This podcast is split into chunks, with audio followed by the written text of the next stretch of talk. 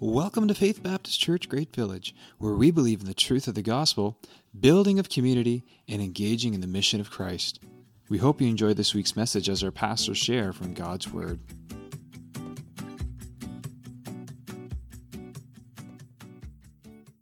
I feel like this is kind of a rough deal. We just dismiss all of the excitement and enthusiasm and youth and energy and here you go, Josh. Make something of it, right? I think I think I know I think I know what the funk is this morning. Okay? Can I point this out? I think Christmas season is upon us and we're embracing the busyness and we're embracing the shopping on Saturdays. I went out yesterday. What a bad decision that was. Maybe Christmas parties. I've heard about some late night Christmas parties last night, and maybe you're arriving this morning. It's just like, Whew. Anybody feel like that? Christmas season is upon you? Is it just me? No? Maybe a few? Okay. Last week we talked about pride. Today I want to talk about integrity. Integrity. Fun topic. C.S. Lewis described integrity as doing the right thing even when no one is looking. Oprah Winfrey said it's doing the right thing, even though you know that nobody's ever going to find out that you did the right thing. Although we know that there's always somebody who knows, isn't there? Integrity. In the Old Testament, it's the Hebrew word tome. It means completeness, integrity. It's also part of the high priest's breastplate. It was something that they were constantly reminded of. Tome, integrity. It means blameless, full, full measure, innocent, integrity, uprightness, not being underhanded, using correct values, literally using a correct value system, using a correct measurement system. You can read stories in the Bible where they cheated people with incorrect weights and balances, right? And incorrect measurements. And they said, I gave you a cup of flour, but really it was three quarters of a cup, being underhanded. In the New Testament, I love the Greek word for sincerity. The definition is literally without wax. If you went through a marketplace eh, during the New Testament times in the ancient city of Jerusalem and you walked through, oftentimes people would be trying to sell pottery. This is glass. Did the best I could. But you'd find people trying to sell pottery. And sometimes in getting the pottery to the marketplace or in making the pottery, it was overheated or it was undercooked. Sometimes it'd be fragile and it would crack, it would break. There would be weaknesses in the pottery. So, a little trick that they used, and I love this, I've never forgotten this. They would take wax and they would rub it in the cracks of the pottery so that from a distance, when you looked at the pottery, it looked really good. There were no cracks, there were no weaknesses. But people got used to this trick and they realized it was happening. So, what people would do is when they were looking at the pottery, they would hold it up to the light. And when you held it up to the light, you could see the light shining through the wax. And you could see the inconsistencies, you could see the impurities, you could see the weaknesses, you could see the cracks, you could see where it was fragile. You could literally see right through the clay.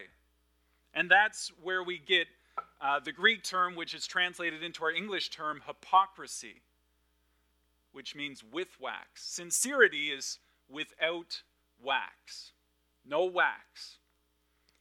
Now, I think this is part of the reason that Jesus flipped the tables in the temple because the people were being underhanded, unjust. They were looking for their own profit, their own gain, the money changers, he called them. I think at Jesus, in the wilderness when the devil was tempting him over and over and over make these rocks into bread. Bow down to me, and I'll give you all the kingdoms of the world. And Jesus didn't crack, he didn't break.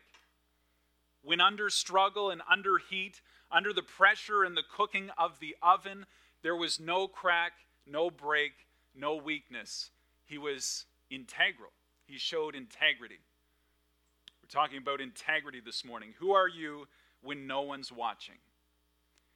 And if people look, if they look really closely, if they hold your life up to the light, what are they going to find? What are they going to see in your life? We're going to do things a little differently today. How does that sound? This is such a familiar story in the Bible. Even if you're new to church, you're new to Christianity, you've probably heard of Daniel in the lion's den. This is a very familiar story. And in my immaturity and youth, I oftentimes want to find something fresh and new and exciting, but sometimes you just got to tell the story because it's a great story, don't you? So we're in Daniel chapter 6. Daniel chapter 6. I want to point out two principles about integrity. Two principles about integrity, and I'll give you right now. In case you drift off during the message and don't make it to the key crux of the message, I'll give it to you right now. Two points about integrity consistency and transparency. Consistency and transparently. You, you are what you consistently do. And then transparency, be sure your sins will find you out. Eventually, people will find what you are really made of. Consistency, transparency. And we're going to see that in the life of Daniel, particularly in Daniel chapter 6. But last week, we were in Daniel chapter 4. You remember we talked about King Nebuchadnezzar, king of the Babylonians, the king who took captive all those Israelites from Babylon and from the Assyrians. And he was pictured as this giant tree in his dream. And we talked about the bigger the tree, the harder they fall, and how pride always comes before the fall, and how heaven chopped down the pride of Nebuchadnezzar's tree. And for seven years, he was insane. He thought he was an animal until God miraculously restored him in his humility and repentance back to the throne and back to his former sovereign rule and reign. And then if you look at Daniel chapter 5, you see King Nebuchadnezzar's son Belshazzar. Now, Daniel was named Belteshazzar. This is Nebuchadnezzar's son Belshazzar. And he became king in his father's place. He's having this drunken party with a thousand of his friends. Hopefully, that's not the Christmas party that we were talking about that you were at last night. But he's having a drunken party with a thousand of his friends, and it goes on for days. And he has no respect for his father's authority, no respect for the honorable possessions that his father entrusted him with. And God's hand shows up. And God's hand writes on the wall and there are three words on the wall. And King Belshazzar, he doesn't understand what the message means, so he's trying to figure it out. Nobody can figure it out until the queen, I think it's Nebuchadnezzar's wife, one of his wives, the queen, she points out there's this guy, Daniel, and he's able to interpret things that nobody else can because an excellent spirit is found in him. We keep seeing this phrase over and over again. An excellent spirit is found in him. So they call Daniel. And Daniel basically says, Look, your kingdom has been weighed, it's found wanting, and your days are numbered. And King Belshazzar promotes Daniel. Daniel's now third highest ranking official in Babylon. He's given a purple robe, he's given all this stuff, all this prestige, this promotion. And then that very night, 586 BC, I think it is. 586 BC, 538 BC. Sorry, I was way off, getting my numbers mixed up. I knew that was wrong. 538 BC, King Belshazzar is murdered, and King Darius of the Medes and Persians takes over. Now, if you know history, if you study history, if you love history more than I do, because I'm not really a history buff, I don't claim to be, unless it really supports what we're talking about today, that's when I find it interesting you'll find that the conquering of Babylon is attributed to Cyrus the Great. You can even read about it in Isaiah 41. God says and prophesies that Cyrus is going to be the one to conquer Nebuchadnezzar, the Babylonians. Now, historically, it's attributed to Cyrus. From what I can tell and what I can understand from Bible commentators and historians, potentially Darius, king of the Medes, is Cyrus' uncle and possibly even his father in law. And there's a marriage pact between the Medes and the Persians. So, although the Bible says it's Darius, most likely he's acting under the authority of Cyrus, who eventually took over in two years' time when Darius passed away. Make sense? All right. Daniel chapter 6. You ready? All that to say, here's our story today. Verse 1. We're going to read right through to the cliffhanger, and I'm going to let you sit there for a while. It pleased Darius to set over the kingdom 120 satraps to be throughout the whole kingdom, authorities over 120 different regions. Verse 2 And over them three high officials, of whom Daniel was one, to whom these satraps should give account, so that the king must suffer, might suffer no loss.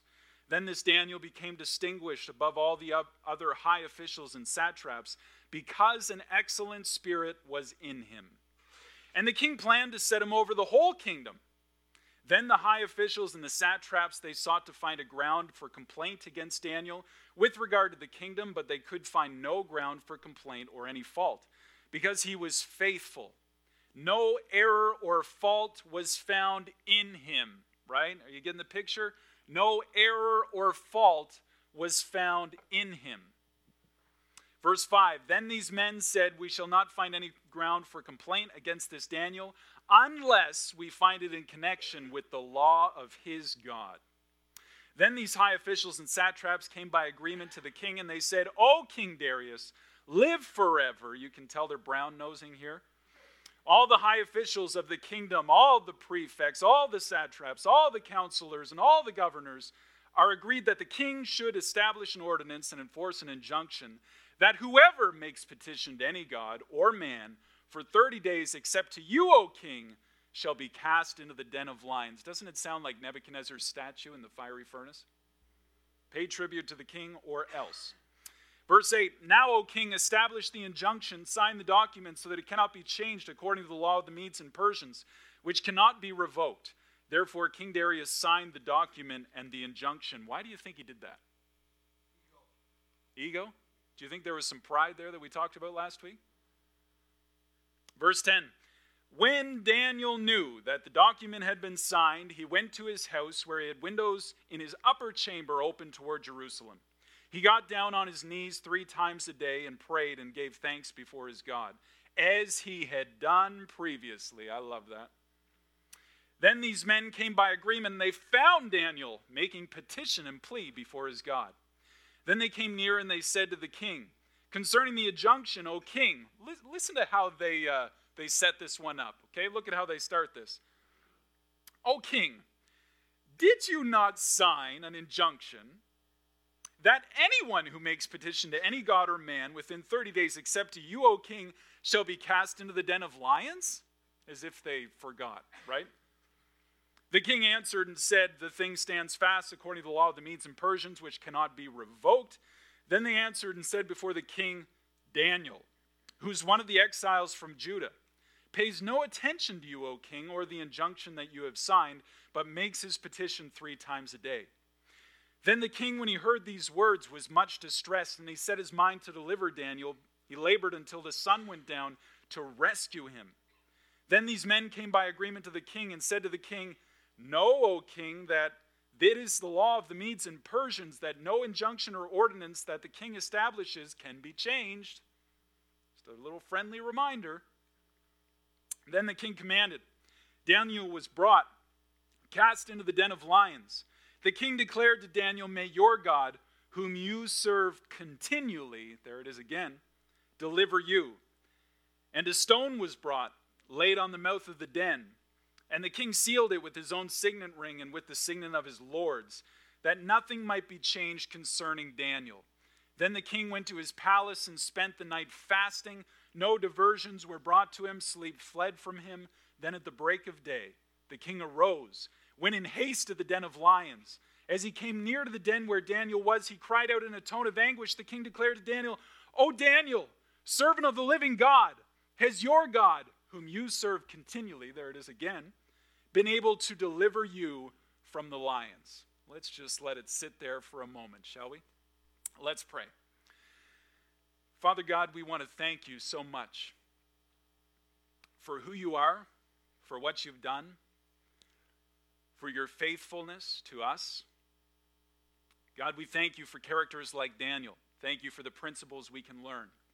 God, thank you that ultimately this story points to you for your rescue mission for humanity and the theme of Scripture that we see time and time again how you save those who trust in you by faith. We thank you so much for your Son, Jesus Christ, and it's in his name we pray. Amen. Anyone like history? Okay. Anyone like archaeology? Oh, oh, I hear some oh I do's. Okay, good. I got some pictures for you here.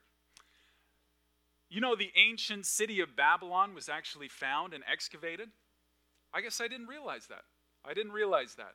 Way back in the early uh, 20th century is when it took place. From 1899 to 1917, Robert Koldewey led a German expedition that excavated Babylon. And in particular, the Ishtar Gate was found and was restored to its former glory. And today, you can go to Berlin, Germany, and it's sitting in the Pergamon Museum. And here's a picture of what it looks like now after they've restored it. You can go and see this. This is the original glaze on top of bricks that they've made in the same way, the same process as the original Babylonians have done. They actually made these castings of the stone, took it off, then disassembled all the brick, brought the castings to Berlin, Germany, reassembled everything in the same manner it was in ancient Babylon, and you get to see what it is today. That's actually what it would have looked like in Nebuchadnezzar's day. How cool is that? Nebuchadnezzar II, the Nebuchadnezzar we talked about last week, built the Ishtar Gate. And on the gate, he wrote different inscriptions. In fact, most of the bricks are stamped with his name and his seal. And he wrote inscriptions on them such as Whoever finds this city, please rebuild my wall because it's his legacy that he's leaving on for generations. It's almost as if he knew that he was going to be conquered and then other nations and other generations were going to see what he built. And he's requesting that it be rebuilt to show some of his glory. It's one of the original seven wonders of the ancient world, the Ishtar Gate. Now, to get into the inner city of Babylon, you had to walk down this massive hallway, I guess it is. I think we have a picture of it here. It's called the King's Processional Way, and you can see the Ishtar Gate at the very end of it. And when you're walking down this gate, there's all sorts of inscriptions, there's all sorts of pictures. I think we have another picture here closer up. This is the eighth gate on the way into the city of Babylon. To get to the inner city, you had to go through this half mile king's processional way. Now, did you notice what's on the wall? Lions, right? Isn't that cool? Are you getting excited? I got excited when I found this. I think we have a closer up view on the next picture. These are called the striding lions, and there are 60 of them as you walk through the king's processional way a half mile of roadway into the inner city of Babylon. When you're going to see King Nebuchadnezzar, you've got to walk past 60 of these lions along the king's processional way. And you can see these lions today. There's one in Toronto, in Ontario, at the uh, Royal Ontario Museum. There's one in New York City. You can go look at what Nebuchadnezzar had built back in 580 whatever BC. It's rebuilt. You can go see it. It's incredible. I think we have a closer up view on the next picture. You see how the lion's mouths are open? Like they're snarling, like their teeth are out and their eyes are angry and their, their nostrils are flared. They just look angry. They're called the striding lions, almost as if to be like watching over the people who enter into the city of Babylon. And then once you get into the city, I don't know exactly where this statue would have sat, but in our next picture is like the symbol of Babylon. Can you tell what this is? It's kind of different artwork. It's made out of black basalt stone. It's a lion pounced on top of a human. And this is like the symbol of Babylon. I never knew that. Nebuchadnezzar had a big thing for lions. Lions talk about royalty, don't they? They're the king of the jungle. And then a group of lions, you call it a pride of lions, right? We talked about pride last week. The lion is a symbol of their goddess, Ishtar. Ishtar was the goddess of war, and she's pictured in her chariot with a bow being drawn by seven lions. Pretty cool, right? Lions talk about royalty, they talk about um, strength. And get this fighting a lion gave a king great prestige. I don't know if Nebuchadnezzar fought a lion or not, but I wouldn't put it past him. The Lion of Babylon. This is one of the most important symbols. This statue is considered the national symbol of Iraq, modern day uh, area of Babylon. It has been used by several Iraqi institutions, such as the Iraqi Football Association. You can see it on their jerseys. I never realized what a prominent symbol this is. Are you excited about this like I am? I never saw the connection before. Do you think Daniel and his three friends, I'm just picturing them. Remember, they were the cream of the crop in Israel, so they were selected for a special program by the king. They would have walked right down this processional way, they would have been led right into the inner city of Babylon. Do you think they ever looked at these lions as they're walking along and then saw the statue of the lion of Babylon and thought to themselves, this might not be good? This might not end up well for us. As they walked in, they were presented with the king's meat and they had to make a decision. You know, are we going to stick with our values from our homeland, from our God? Or are we going to try and avoid the lions? Man. We haven't said a whole lot about Babylon up to this point, other than the fact that it was totally different from everything that they would have known back home. Totally different culture. And you can see a little bit why. Do you think you could imagine maintaining your integrity in a situation like that? You know, we talked quickly last week about the reason why we don't share our story of faith in Jesus Christ. And oftentimes it points back to pride because people aren't going to punch you, they're not going to send you to prison, they're not going to take your family away in the night.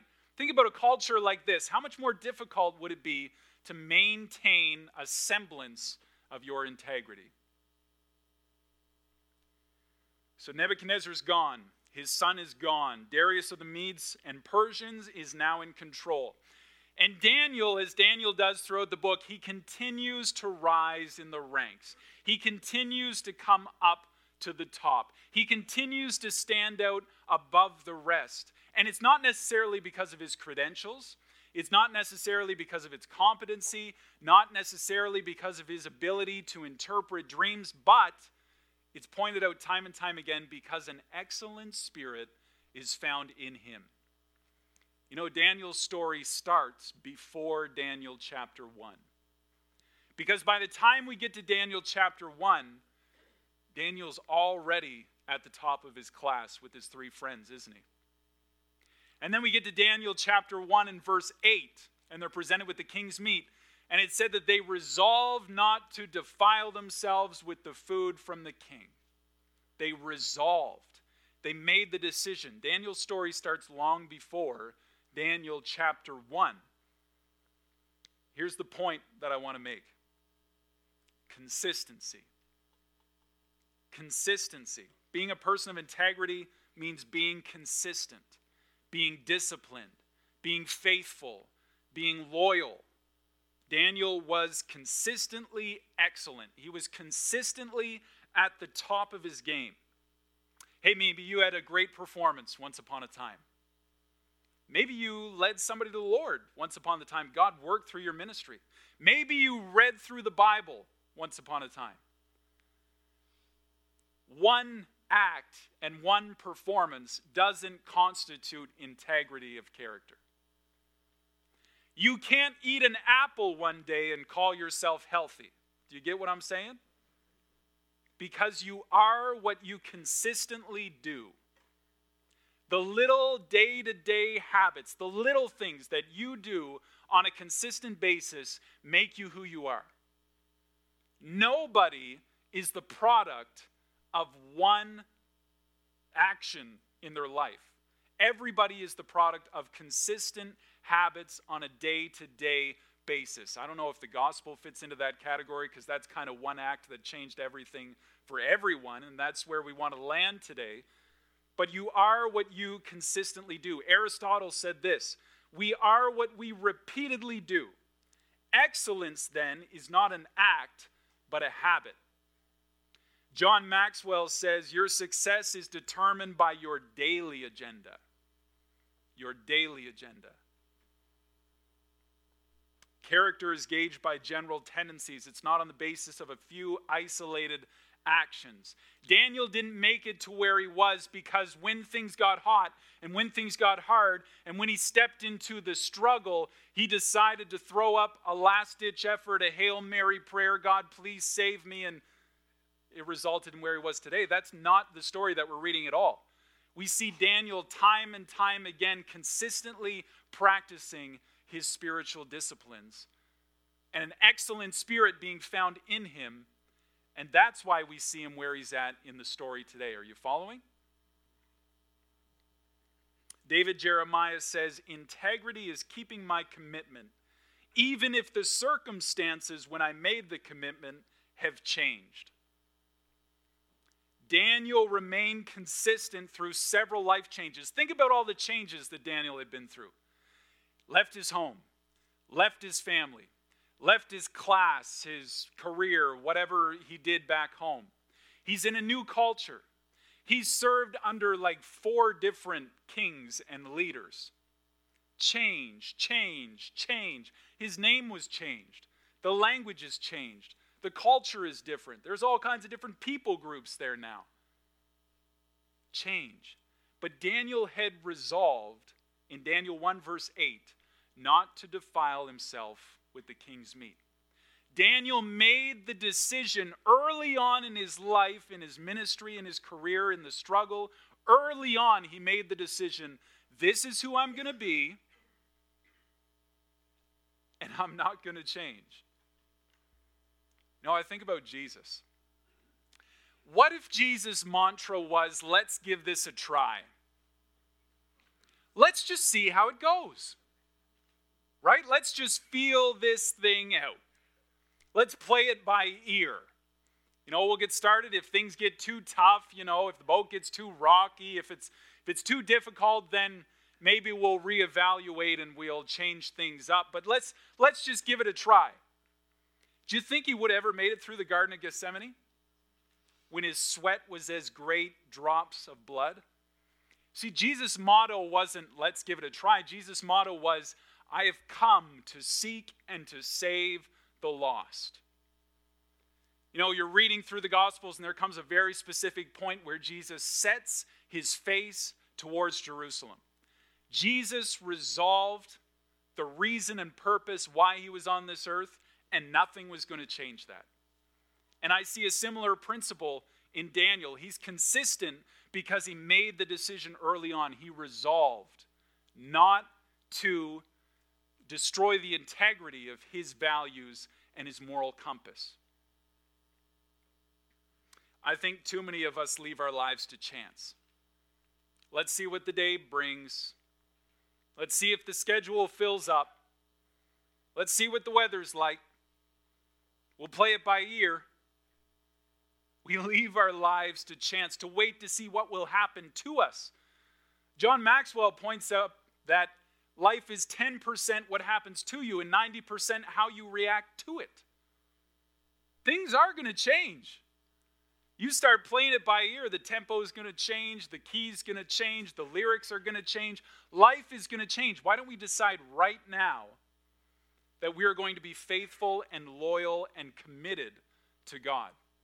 And no matter what life throws at us, that's our basis, that's our foundation.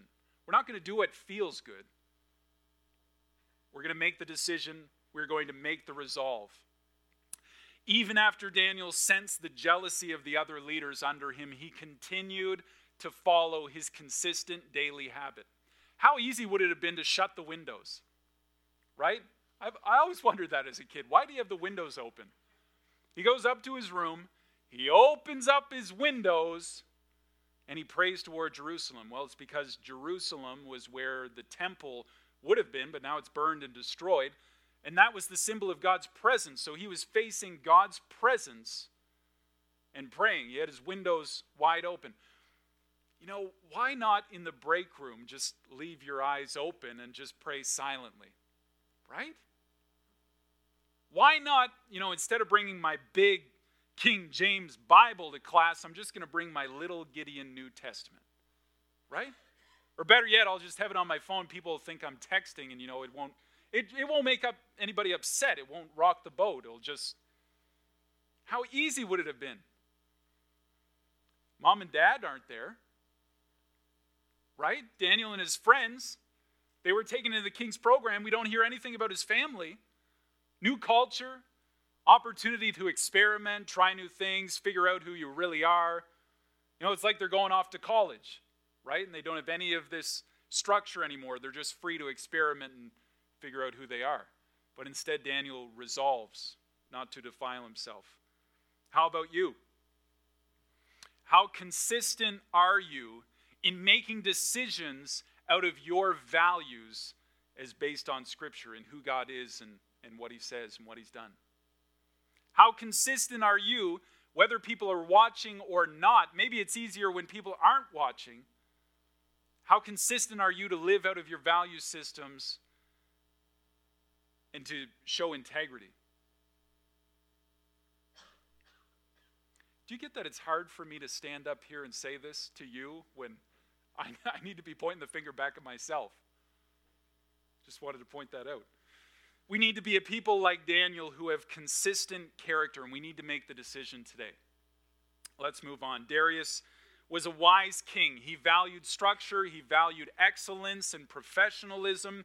He delegated, so he divided 120 regions, 120 authorities, one for each region, and that they were to report to the three officials who were to report to the king, so that the king might suffer no loss, so that he could keep control over his kingdom. Wise king. Daniel just kept ascending the ranks. He was distinguished above all. And it was because there was an excellent spirit found in him. It was pointed out by Nebuchadnezzar, was pointed out by Belshazzar, by the queen. Now it's pointed out by Darius. Cyrus is going to experience it as well.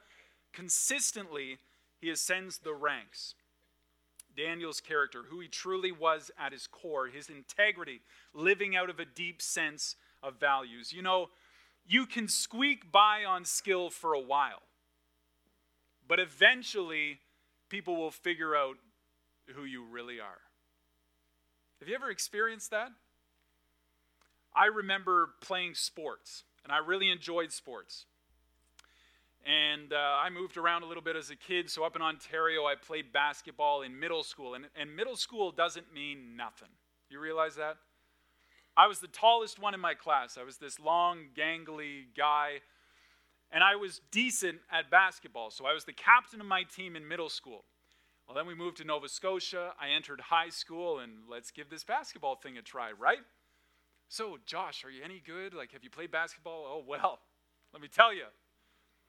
My grade eight middle school basketball team, we placed second in our division. I was the captain of the team. Let's give this thing a whirl. And I came to find out that there are a lot more Dutch people in this area than there that I was used to in Ontario, and the height was like above and beyond me, right? So they're, they're my good friends now, and I'm related to many of them actually. But I, I couldn't keep up, I couldn't do anything. And, you know, there were some moments in there where I thought I could pretend. You know, I thought I could get by. I thought I could just ride on the coattails of what I had accomplished before. And I came to find out that those skills will only take you so far until people realize who you truly are at your core. It always comes out, doesn't it? Being a person of integrity doesn't always make you popular. Have you found that to be true? Doesn't always make you popular. The other two high officials, of which Daniel was one, just think about the team meeting, right? Think about the environment. Think about the tension in the room. Daniel says, Well, I think we should report to the king this report, and I think we should suggest this. And the other two are sitting there thinking, Mm hmm. Yeah, we're tracking with you, Daniel. Yeah. And then the 120 satraps, the 120 regional authorities that had to report to the three high officials. You think they just pictured Daniel, however many years ago, as a slave of the Hebrew people. This guy was a slave not so long ago. Now he's going to tell us what to do. Now the king's going to promote him. Now the king plans to set him in charge of everything. And he was a slave, he's a captive. Not going to let him tell us what to do. Being somebody of integrity isn't always popular. You know, it makes me think of the Pharisees who tried to trap Jesus in what he said, right? They tried to find grounds for accusation against him. Number two, transparency. Being a person of integrity means being transparent, being honest, being held accountable, being worthy of trust. If you have to delete your search history on your browser before you can let somebody use your computer, if you can't let a trusted friend, a spouse, a parent browse through your phone without clearing some stuff off, if you can't speak honestly in conversation and answer the questions without having to kind of twist the truth or tell some little lies, then you've really got to question your integrity. Here's where it affects me I like to stretch the truth to embellish a little.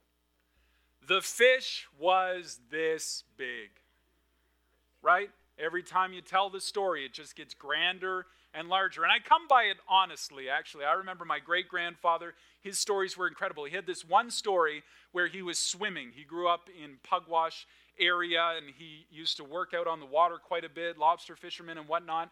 He had this story where he could swim under this big, uh, some sort of floating wharf. And every time he told that story, it got a little further and a little further and a little further. And I mean, when you're 99 years old, you can understand. But I thought that story was incredible. But that's where it gets me. I like to embellish, I like to stretch the truth. You know, the story's not colorful enough. We need to add in some more things, right? That's where it gets me.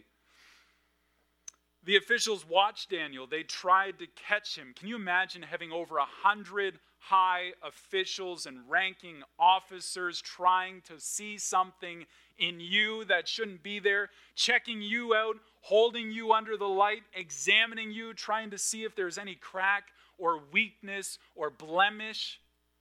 That would be terrible, wouldn't it? How would you not crumble? How would you not fall? I don't think many of us are popular, if any of us, enough to have 100 people, over 100 people watching us trying to find something. So they convinced Darius to sign the decree no prayer except to King Darius. And they knew it was the only way to catch Daniel because the only thing that they could find in Daniel was faithfulness to his God. How incredible. What if people searched your life and instead of finding wax in the cracks, they found the blood of Jesus Christ. And instead of finding weaknesses and impurities, they found the strength of God because when I am weak, He is strong. And in all the hidden corners and inside, everywhere they could search in your life, all they could find was faithfulness and trust to your God. Man, I want to be a people like that without wax, no hypocrisy, no mask, no fake, phony, just real, authentic, faithful people who have made the decision to trust God and have allowed that to trickle into the rest of their life, all of their cracks, all of their imperfections. They found Daniel praying. Does your family ever find you praying? Do your kids ever find you praying? Do your coworkers ever catch you praying? I was walking through Halifax um, Friday night. And in one of the, I don't know what it is, I guess it was the ferry terminal, there's a little seating area up above. There were people playing games. There was one guy, he had this massive Bible out on the table, just sitting by himself, reading his Bible. Huge Bible. And my first thought was, wow, that's odd. I even pointed out to Elsie, my wife, I was like, I think that guy's reading his Bible. Why is that the first subconscious thought? And why is that so rare to see? You know, if we were to ever start out an announcement or you were ever to read like a news blurb or it came across on social media and it said, somebody was found, you would know what the rest of the article would say, right? There was an impurity, there was a blemish, there was fraud. Their character is undermined. There was unfaithfulness. Now the whole tower is crumbling down. But instead, somebody was found being faithful. And I want to be a people who are found to be faithful. Do you ever show up for life group? I just want to try and hit home with this point. Or maybe you've got friends or family that you meet with regularly, and, and you know there's going to be deep conversation. You talk about life and faith and God. And you just know they're going to ask those questions. Pastor Bruce Steves at People's Church, uh, my youth pastor back in the day, one of, one of the great youth pastors who was a mentor in my life and still is, great guy. He had a knack for asking those questions. And I knew when I was going to spend time with Bruce, he was going to ask one of those questions. I remember coming home from Bible school, and one of his questions, one of the first words off his lips was, So, what are you reading in the Bible lately? And I remember fumbling with my answer and trying to figure out what's going to sound good, I guess. Do you ever do that? Like you're coming to life group or you're coming into a conversation with somebody like that who's going to ask the tough questions, so I better flip through my Bible here. Better do my devotions today. I better donate something because I know they're going to ask me about my generosity. So you know, at Superstore, when it says, Would you donate $2 to the IWK Foundation? Yeah, I'm going to make sure I do that. I'll keep the receipt so I can show them. Maybe they'll ask, Who have you invited to church lately? Well, I better go have a conversation with somebody about church so that I have a name of somebody that I can give to them in case they ask. Do you ever do that? Do you ever like try and throw the smoke and mirrors up there and make like a little magic show and then appear with your mask so that nobody catches who you truly are on the inside? I have to admit, I catch myself doing that. Yeah, I do. There are conversations where I feel like there's a right answer. Do you ever know the right answer, but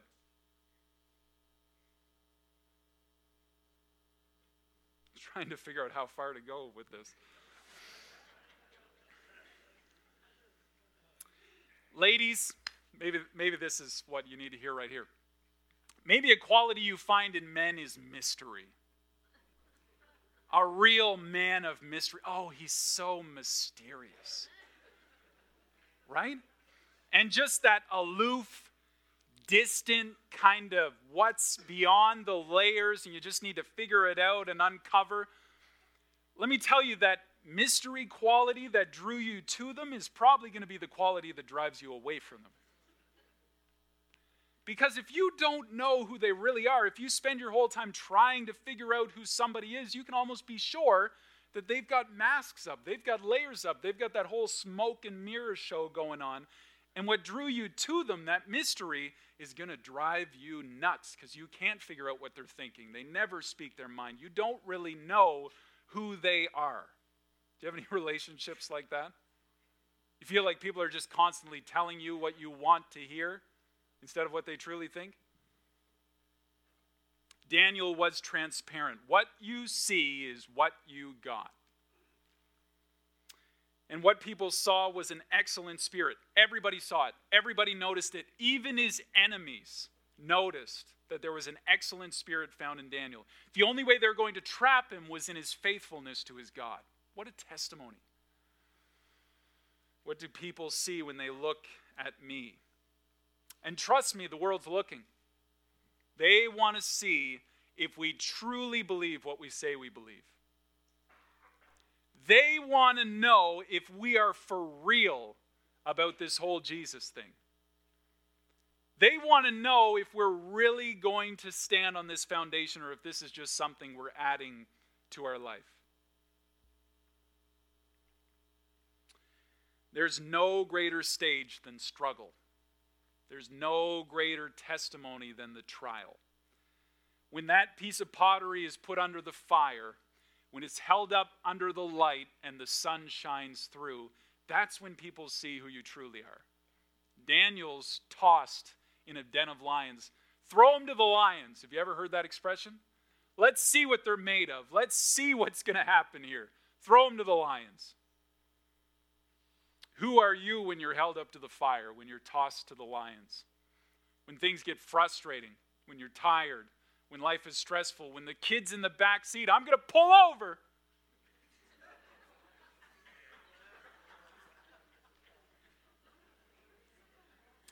You know, King Darius can't figure out how to overcome his own law.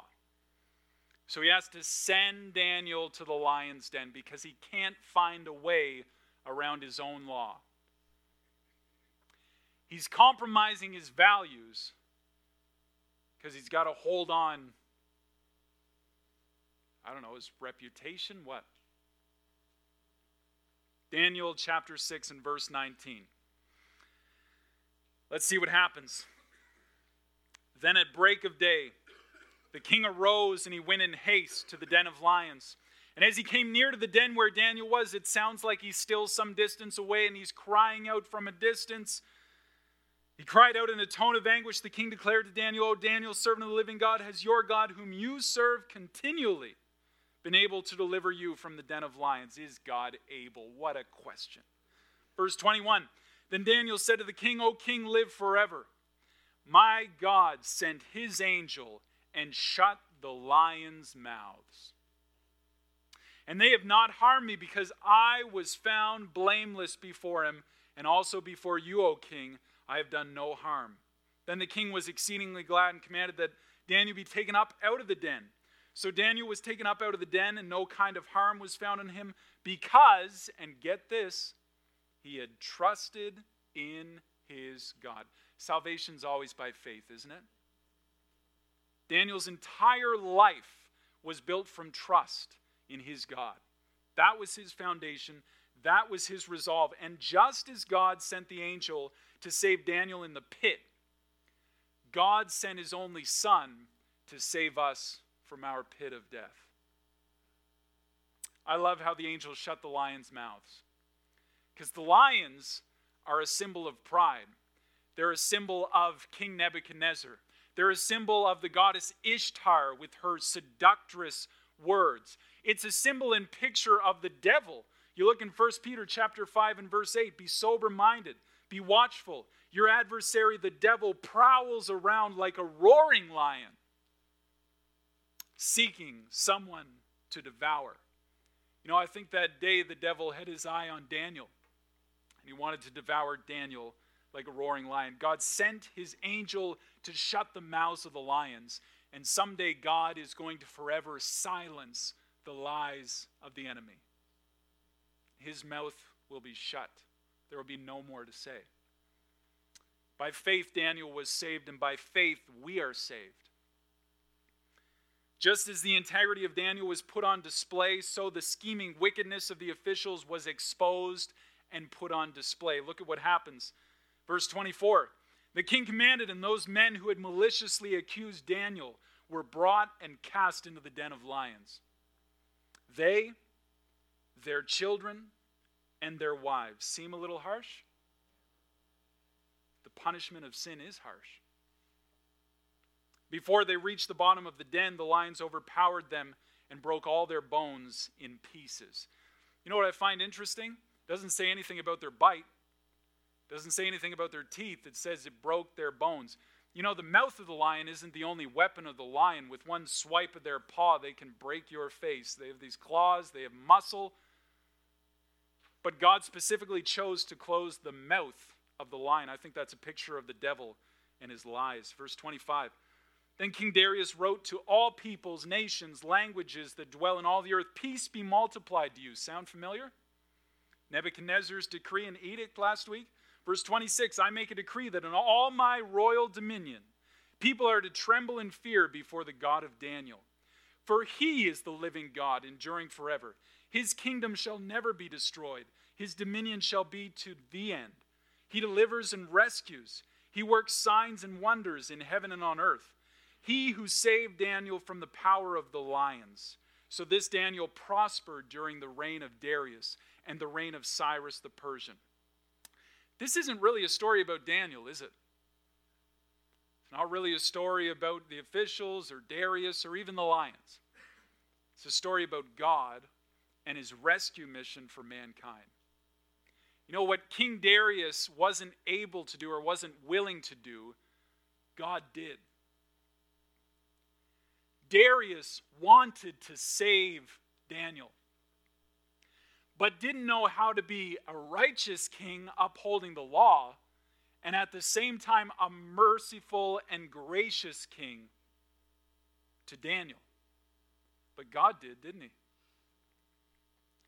God upheld his own law that we must be holy as he is holy, and that sin will never be in his presence. He upheld his law, and at the same time, he showed grace and mercy to us because he took our place, didn't he? I wonder if King Darius could have found a loophole in the law by taking Daniel's place. God sent his son to take our place. God sent his angel into the pit to rescue Daniel out of the pit. God sent his son into the grave the tomb where the stone was rolled and the seal was placed. And three days later, Jesus rose from the tomb to conquer death and sin and hell and that lion that is the devil. And today, through faith and trust in Jesus Christ, you can have that same abundant life. I don't know what your den of lions looks like today, but you can guarantee that each one of us is going to be held up to the light. Each one of us is going to be tried so as by fire. Each one of us, our sin is going to find us out. Because what's on the inside always makes its way out, and people often figure out who you truly are. So, whatever you have yourself trapped inside of today, the bondage of sin, the den of lions, God is the only righteous king who can free you from your bondage of sin today. And it's only through Jesus Christ. That's what the story of Daniel in the lion's den is about. Let's finish in prayer this morning. God, I want to thank you so much for who you are, for what you've done for us. Thank you that you don't leave us to our own devices, that you don't allow us to remain in that pit forever. But God, you sent a rescuer, Jesus Christ, and he willingly entered that pit. He willingly took the bite of the lion for us, and he died on the cross of Calvary in our place. God, we thank you that through his substitutionary sacrifice that we can have the forgiveness of sin and new life, and we can be freed from that den of lions, from the, the grip of sin, from the grave, and from hell. God, we thank you so much for who you are today. We thank you for your message of peace. We thank you for Christmas, Emmanuel, God with us. We thank you so much that Jesus came. Thank you for what you've done for us, God. Thank you for your righteousness your grace and love and mercy. We just want to praise you this morning, Father. If there are any here this morning who have not made the decision to trust you as their Savior, then, Father, I pray you'd make that clear to them today. God, I pray that we would be people of integrity, that we would have strong moral character, that we would consistently be faithful to you, and we would be transparent and open about who we are, that we would be authentic to who we are in Christ. God, we thank you so much. In Jesus' name, amen.